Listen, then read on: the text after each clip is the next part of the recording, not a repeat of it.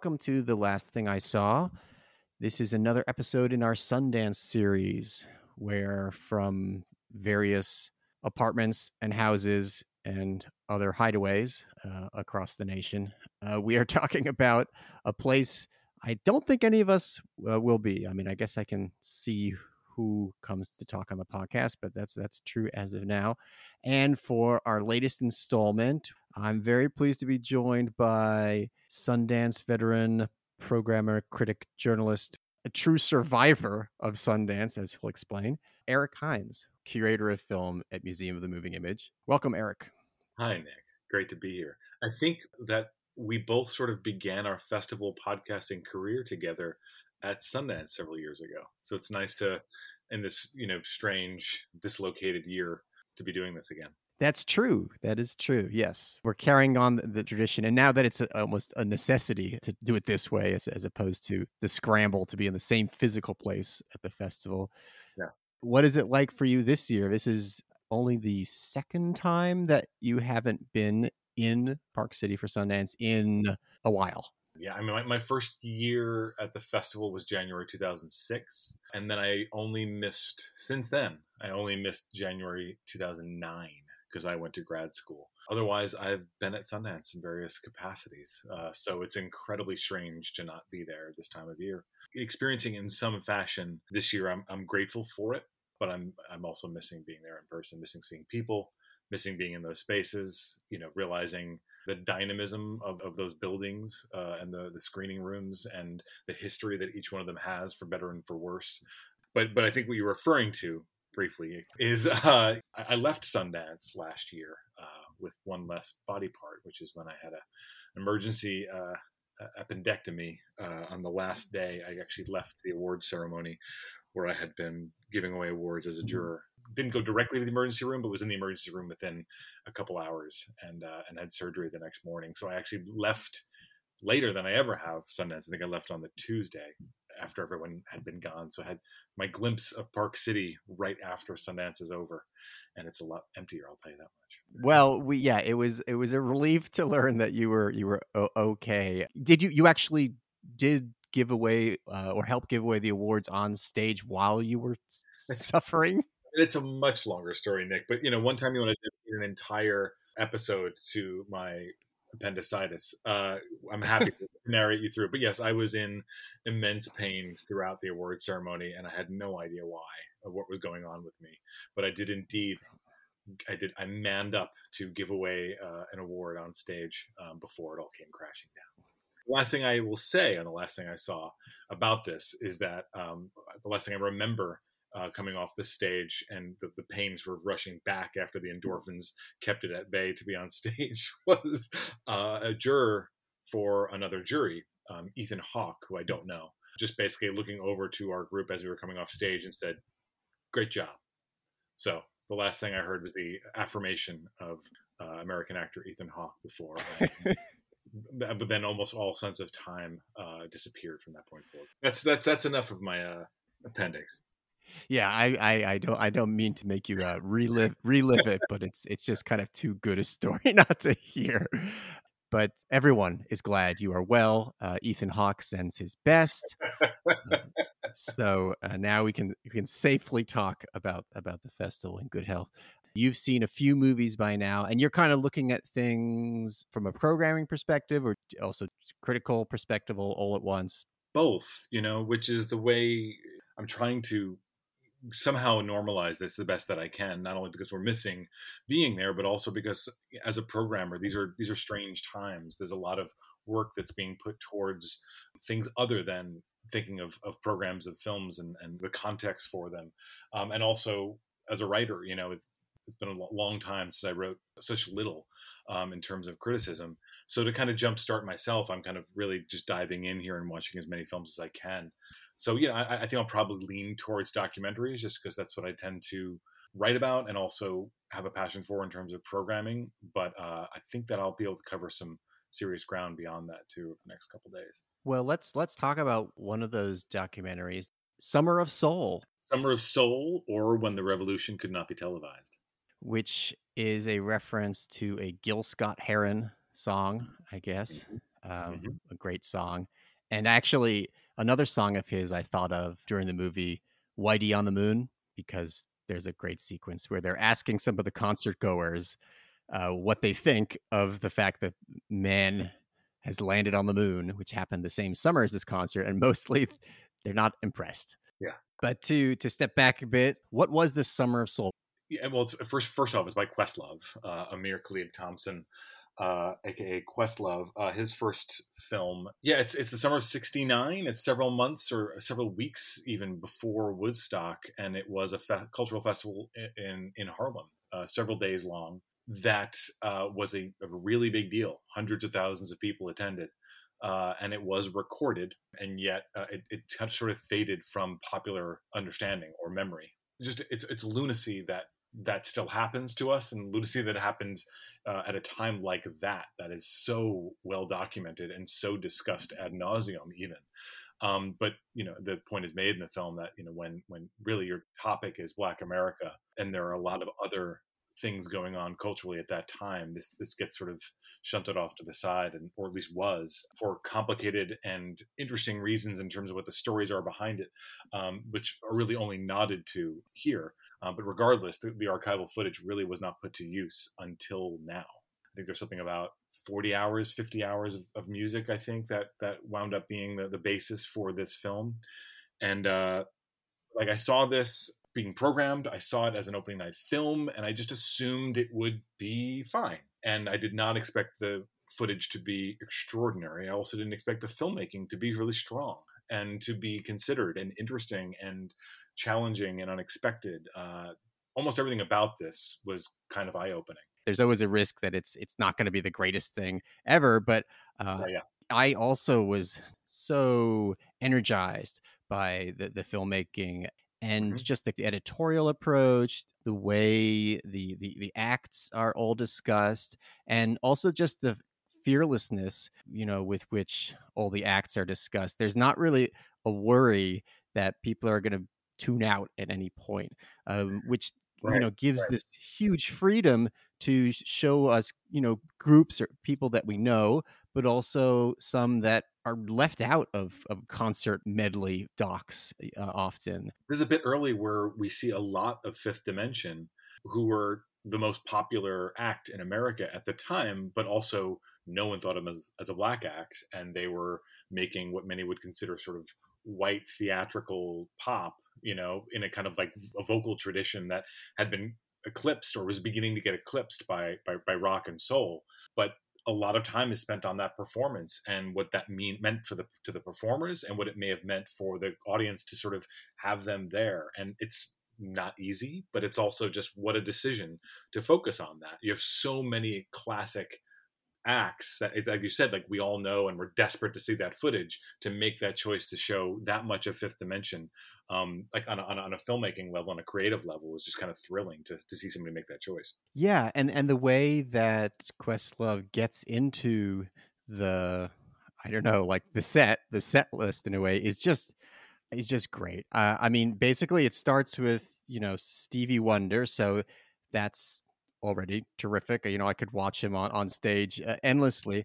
drums too which you don't really see They shows him on drums, and then this launches like a montage that kind of sets sets the movie going, sets the momentum of the movie, where the touchstone is is coming back to Stevie Wonder on drums, and it's just this great way of like just I don't know, imagining as the movie's coming together, bits and pieces like ricocheting or flying off as he's doing this this drum solo. It's it's incredible. So it's Yeah. just, and that's something he continues is often using the particular musicians as like a touchstone, this kind of centrifugal force for future sequences in the movie. And I just that's an amazing way of like integrating the historical material and the musical uh, material. But I'm kind of rambling about that. I don't know what what were some of your um, Yeah. highlights.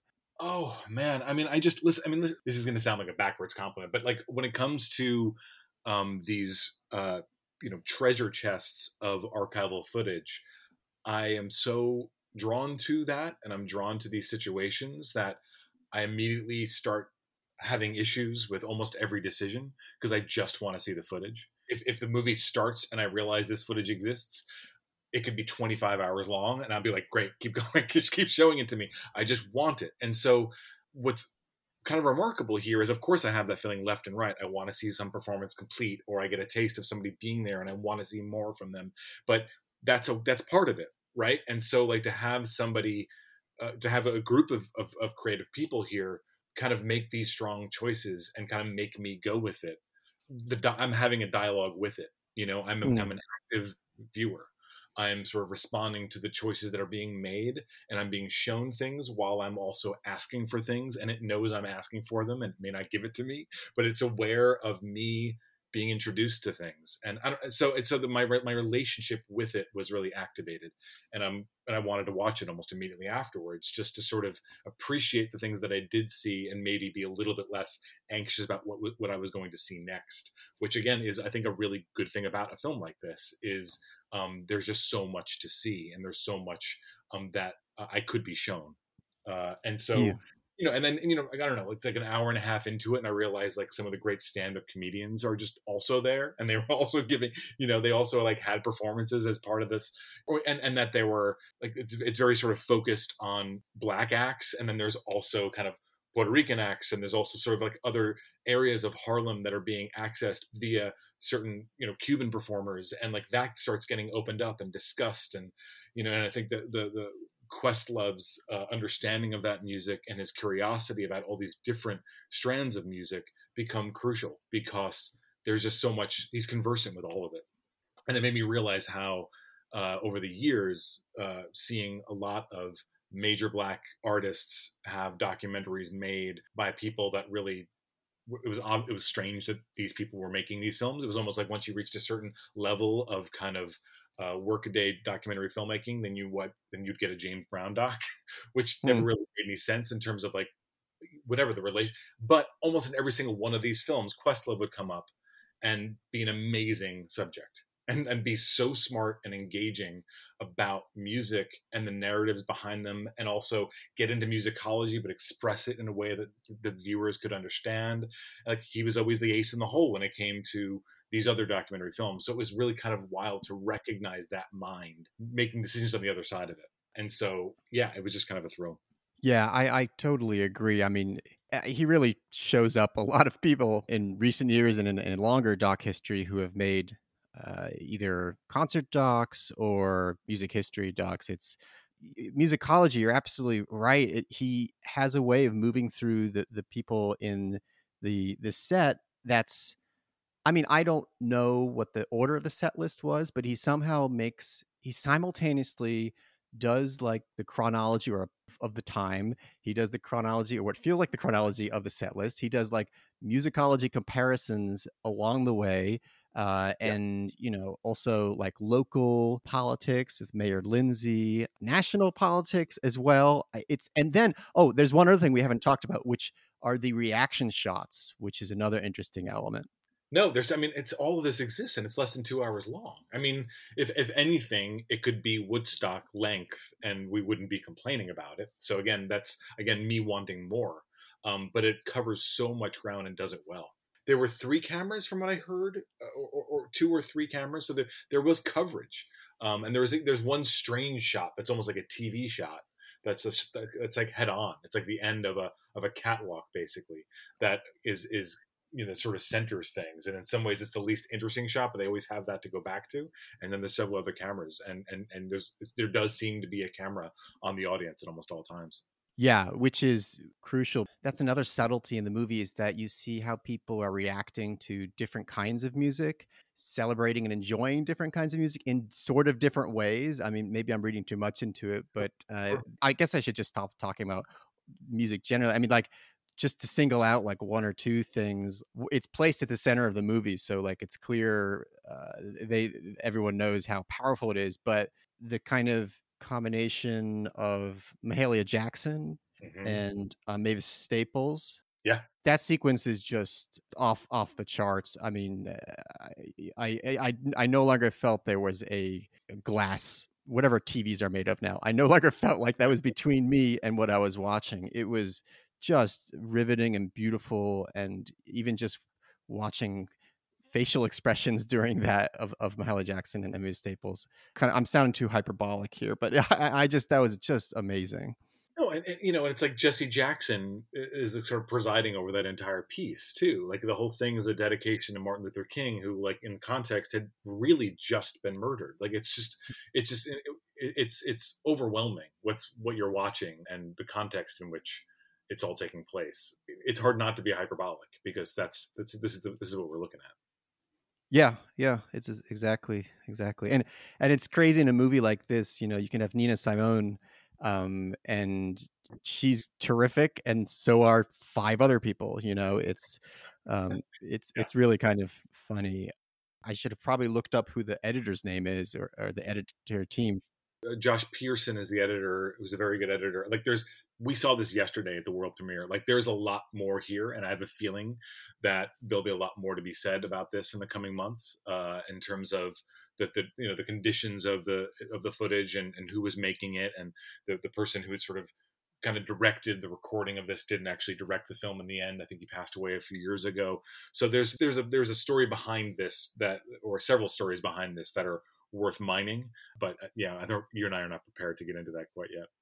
Um, one other just tiny thing is just I mentioned reaction shots, and and and what I mean is that they show people watching the yeah. footage. Um, like people today, they they show the footage to people who uh, you know lived uh, in in Harlem or, or grew grew up then, and they talk to them now and show them some footage, and then they also show you know contemporary musicians uh, now. Yeah, there's contemporary folks reacting to it. Um, yeah, and there are people who performed watching themselves perform. Uh, and it doesn't it doesn't make too much of this element. You know, it's it's been used in some other documentaries, and um, I think in a showier way. And this is this is sort of a just an element there, but I think it, it kind of works as much as it's in there. It works to see people react. Well, I think you're right that this is something that uh, we'll we'll t- be talking more about uh, down the road. So that's Summer of Soul, and there was another documentary that I think you wanted to talk about from a filmmaker who I know for Democrats. Yeah. So uh, Democrats was just 2000, yeah, 2014. The filmmaker is Camilla Nielsson, uh, and this is very much a follow up to Democrats. I don't think it was ever meant to be a follow up. I don't think there was ever a plan when Democrats was being made that there would be a follow up called President seven years later. Um, but it really is a continuation it's a kind of staggeringly thorough piece of observational documentary filmmaking. Democrats is a piece that I is a film that I really really appreciated and wrote about uh, for you for Film Comment years ago. One of the many things I responded to was the fact that it had central figures, but it did not shape them as characters. That it was basically a document of the make, writing of a, of a constitution in Zimbabwe um, and the complications of writing that constitution and there were so many things to glean from it. There was so much to learn about the country and about the sort of painful process of trying to create a democracy out of a dictatorship and it resulted in the creation of a, of a document but one that was almost immediately put aside or, or abused by robert mugabe. What happened of course is that several years later mugabe was deposed and he was deposed by somebody who figures centrally in uh, democrats as it happens um, uh, Emmerson Mnangagwa. Basically, those circumstances, which the world sort of saw as like, oh, great, finally Mugabe's gone, the dictatorship is over. But it was basically a military coup. Um, and it was in some ways just a, a, power play among people who were allies for a long time. And so, uh, what president does is it picks things up about a year or so after that, and there's going to be an actual first truly, supposedly true, first truly free election now that Mugabe is gone. And the opposition is led by Nelson Chamisa, who's this very charismatic, young, impassioned. He was a student activist. And, you know, in, in some ways, improbably, he becomes the head of, of the opposition. Uh, you know, there had been sort of people senior to him uh, that, that, that didn't make it this far, that passed away before we got to this point. Simply, it's an election documentary, you know, which at, this moment after we've lived what we've lived through in the United States, it's you know I'd, I'd, I'd forgive anybody to they hear that and they feel like that's the last thing I want to watch is an, is is like a sort of minutely detailed election documentary, um, and there are plenty of them in the documentary field. I think is on another level um, because it is so exhaustive and it is not looking to find the standard beats of an election documentary. You know the, one of the things that I, th- I, think that that gets a little bit exhausting about election documentaries is they all have these beats and we all know you know h- how those things get structured and what we're building towards. And this one doesn't really do that in many ways because the story is yes it's about the gathering of a, of a movement but it's also about the kind of like the the um, betrayal you know there's basically the, the the charade of democratic process that is one side is never going to be taken seriously and the other one is going to in some ways try to force its way into being taken seriously so that democracy can take root. So it winds up having real there's real depth to it um, and there's real pain to it. Um, and i would say that more than half of the film takes place after the election. So you're really not building towards what, what I said, the sort of the standard beats of these things. A lot of it takes place after that, and the access is extraordinary. You know, you've got this European filmmaker who developed these relationships in a whole other film over the course of I think three years of shooting Democrats and returning here and having a similar level of access. Um, so that you just get to be in the car, you get be, to be in the room, you get to be there's a firefight they're there you know like it's it's it's you really get to see this play out you know as much as we may be uh, exhausted by such stories i think there's something really really important about this because it's also not ultimately shaping itself for us. It's just doing it's doing uh, justice to what is being observed which i'll take any day over having somebody try to tell make zimbabwe's story relevant to me. It is relevant to me. It's relevant to me whether or not we just had our election play out the way that it did in the United States. If that hadn't happened, it would still be relevant because of the minuteness of the tale and the sort of conviction of its making and of its of the people being recorded. So, I mean, a, a major work, but you know, not not an easy sit right now. It sounds like a movie where the filmmaker has succeeded in telling it from the inside. Yeah, you know, I think it is told from with from the inside, but I do think that the fact that and it's not the sort of film that calls attention to the fact that Europeans are making it, but they make some really strong choices to include European press and world figures and other sort of folks who participate in the process in Africa or participate process specifically in Zimbabwe, and they're not necessarily the subject, but they're very much there. So you're not you're not being compelled to pretend that none of that's that's a factor and that and that there's not a dynamic there.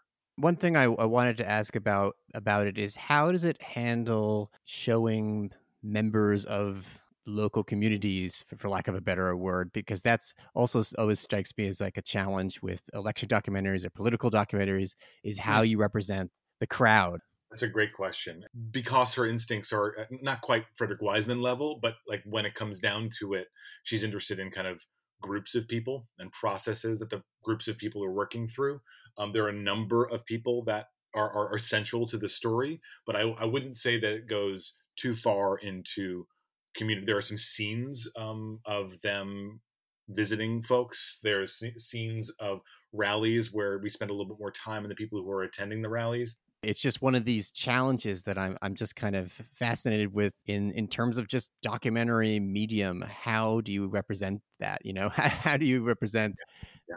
the, the the collective? And it's just interesting to see the different solutions that that people come up with. It's great that uh, Nielsson gives herself the time and the space to explore things at, at the length you're doing because it seems that is part of what's what's necessary to even try to portray this. If you're if, if you're thinking of making a 90 minute film for various reasons and you have to hit these beats over 90 minutes and like once you limit yourself to that you almost you know it's almost like impossible not to think of it in terms of those beats yeah then you kind of like take this tough, complicated situation, and you kind of force it into that box. And this this doesn't do that. I think by having it being a little over two hours, um, if anything, structurally, you give yourself almost a full length film to tell one story and then tell the the aftermath, which just makes a lot of sense here. Yeah, and at the risk of sounding scoldy, um, there's maybe less excuse for people to skip a movie like this during the festival when uh, you, there's the flexibility that that many of us have. Uh, so I, I, hope I hope critics do do check this out. And uh, President, what have you been looking at? What have you been watching? A little of this, a little of that. Um, well, one thing that I saw recently is John and the Hole, which is one of those movies. It's a fiction film that has a cryptic description uh, which can cut both ways. I think for a movie, I, I always find it kind of funny when that gambit is, is, is, taken. I don't know, it's like a bluff in, in poker or something. But In this case, it's a, I would say, pretty recognizable hybrid of like a, I don't know, early 2000s indie and I don't know, also certain kinds of European um, art film approaches that kind of apply a very severe scenario to to a family, a suburban family, and then just see how it plays out. Okay. And in this case, basically, a, a, a boy, a teenage kid. I mean, I don't know even how far he is into his teens. He has the opportunity to put his entire family, meaning his mom, his dad, and his caring sister, into a bunker, an abandoned bunker that exists somewhere within walking distance of his beautiful suburban home. Uh, that's in in the country. I guess I'm saying suburban, but maybe it's it's sort of set off in the forest. But it's clear it's part of. There's a soccer mom at some point, so I'm pretty sure it's it's supposed to be some form of suburbia. But at any rate, they are you know comfortable upper middle class, um, and the family where nothing seems to be awry except for the fact that their son pretty smoothly segues from his daily life into drugging them one by one and dragging them and putting them in a hole. I, I since that's basically like the main drama of the movie, maybe I'll leave the rest of the movie's okay. mysteries intact. What's the tone? Uh, it's a good question. I mean, that's part of what's uh, interesting about it. it. Just it has this astringent. That's a bit why I referenced like you know European art house opposed, as opposed to just the various disaffected, spooked looking teens of like early 2000 indies. I, I don't know. Maybe I'm thinking of Chumscrubber, but but this this is this is just has more kind of more of a hollow affect, and I what I can't decide, and this is why I'm still working out what I feel about the movie. I can't decide if the kid is supposed to be legitimately sociopathic um, or if he's more supposed to be this, you know, kind of symptomatic being uh that's that's just yeah it's just one of those things um i mean there's clearly something a little um off about him but he does you know play video games just like a normal kid with with his friend and various other signs that he's kind of just you know going through life such as it is. Um, it's not quite a thrill. There's obviously suspense because you wonder what's going to happen now that he has his entire family in a hole in the ground. Um, and how far will they take it? Because that's another thing. There's a somewhat rich, and by rich, I mean pungent history of people in confinement like this because they're just there in a hole. And it's like, oh, I kind of wanted to see what, you know, Jennifer Ehle is going to do with this character but uh, there's sometimes it seems there's only so much you can do when you're part of an entire family that's in a hole and you're just like this cutaway sequence uh, for a while. The title i think is probably purposely has a fairy tale simplicity to it um, and there is an interesting thing that sets the whole movie a bit off balance which is that there's this frame story except you can't tell which is the frame story at a certain point um, about a girl who's being told a, a story by her mother. Um, and that's interesting. Um, I, I, can't shake the feeling somehow that it's there to kind of complicate something that maybe wouldn't feel too complicated. I don't know. That's where I'm at with it. So I'm going to let it sit in the hole. Thing about Sundance and our experiences at festivals like this is that we get to go from president to John in the hole um, without there being any connection whatsoever. But it also leaves us sort of naked, trying to figure out what the hell to make of one thing versus the other when we're seeing one after the other, often on a day. You're you're absolutely right. It's it's also weird because it, I think this was a movie that was going to show at Cannes uh, last spring, and it's probably productive to see it in a different context here. Uh, the director is uh, Pascual Sisto, who is definitely better known as a gallery artist. I'm not sure this is the kind of like bravura debut feature of, of a gallery artist. You know, is this family just a device? You know, so I don't know. You, you tend to have conflicted feelings when there's a family uh, in a hole. So but I, I, guess probably we're all gonna all meaning you and I are gonna go back to to watching some movies. So I don't want to cut into your time for that. Did you want to talk about quickly just one other one or two other movies? The other two films I've seen so far in the same breath, the Nan Fu Wang film, which I think you've you discussed with Amy Taubin uh, last uh, episode, which I, I, I, I like very much. And I saw The Most Beautiful Boy in the World uh, just before we got on here. So I don't, I definitely don't have any fully formed thoughts. Um, I was curious about this because it's about uh, young actor, or who he was once the young actor, uh, Bjorn Andersson, Swedish boy who was cast in uh, Visconti's uh, Death in Venice in the early 70s. And it's about the, the life that he led, you know, the circumstances of being cast and the life that he led since then. It's sort of o- overtly or aggressively poetic in its approach and aestheticized in its approach, which can be fine. Um, but uh, I, there's, there's a way in which it kind of refuses to land anywhere um, that I found really really tough and and even sort of you know eyebrow raising a bit in terms of like what it left or felt directed me to to think uh, whether it's about Visconti, whether it's about homosexuality, whether it's about childhood trauma. You know, there's all kinds of things going on, and there's an incredibly interesting story of his life. Um, but it all it all sort of like kind of gets stirred up like a snow globe, and you're sort of watching things settle. Um, and though I, I certainly appreciate that way of approaching a work of art or telling somebody's story and of a way of taking it in, it, it maybe felt like a little bit less like it didn't add up to enough and, and, and left me questioning what it was up to. But those are immediate responses. And is he the most beautiful boy in the world? well, he was called that by Visconti uh, on the press tour, and immediately that became the thing that was quoted, and he was referenced that way. Mean, he's obviously a very, very, very beautiful human being at the age of 15 and remains one. Um, actually, uh, he continued to act, and he was actually the um, man who is ceremoniously killed in uh, Midsommar, the 2019 film. Oh wow! Okay, he's the old guy who gets thrown off the cliff. I'm sure there's some significance in in, in casting him that I, am going to have to uh, unpack now.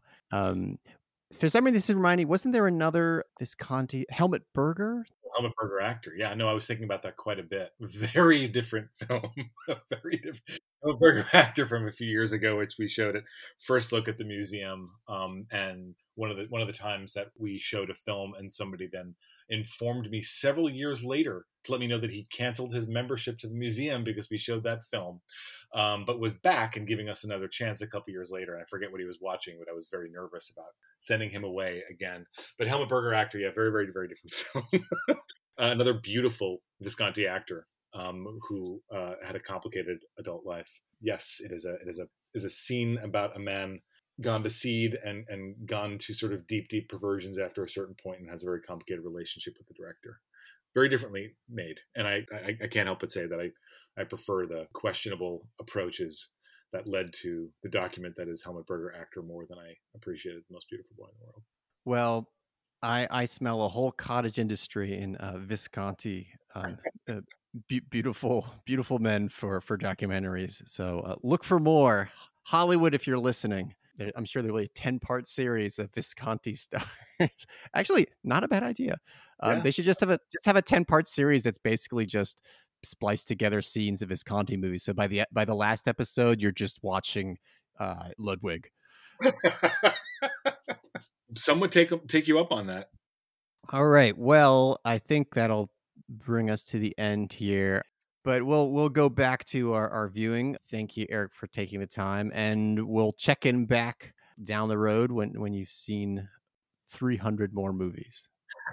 I look forward to it. As always, it's a pleasure. Thanks for having me on. You've been listening to The Last Thing I Saw with your host, Nicolas Rapold. The opening music is called Monserrate by The Minarets. For a list of movies discussed in this episode, sign up at rapold.substack.com. Thank you for listening.